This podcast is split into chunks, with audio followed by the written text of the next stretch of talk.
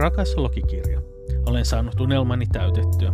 Olen nyt johtanut ensimmäisen viihderisteilyn kapteenin arvomerkit epoleteissa Kimalteen.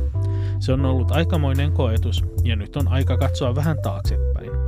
Nämä logikirjan jaksot ovat kurkistus tämän podcastin miehistön tiloihin, eikä niissä käsitellä erikseen musiikkikappaleita. Ensimmäiseksi haluan kiittää teitä kaikkia kuuntelijoita. Olen saanut suoraa palautetta sosiaalisessa mediassa ja kieltämättä se on kyllä tämän pestin suola.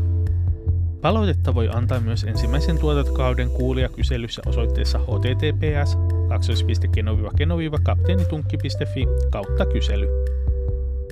Ää, luin tässä tutkimuksen, jonka mukaan yli neljännes podcastista julkaisee vain yhden jakson ja vain runsas kolmannes pääsee yli kymmeneen jaksoon.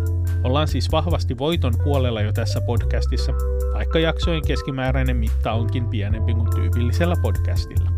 Toisaalta sitten on saavutettu myös toinenkin merkittävä virastan pylväs.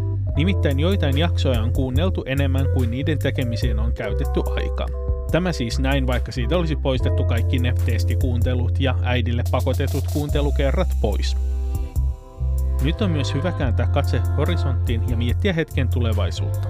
Olen ajatellut niin, että tuotantokausi eli yksi risteily kestää aina puoli vuotta ja siinä aikana tuotetaan noin 12 jaksoa.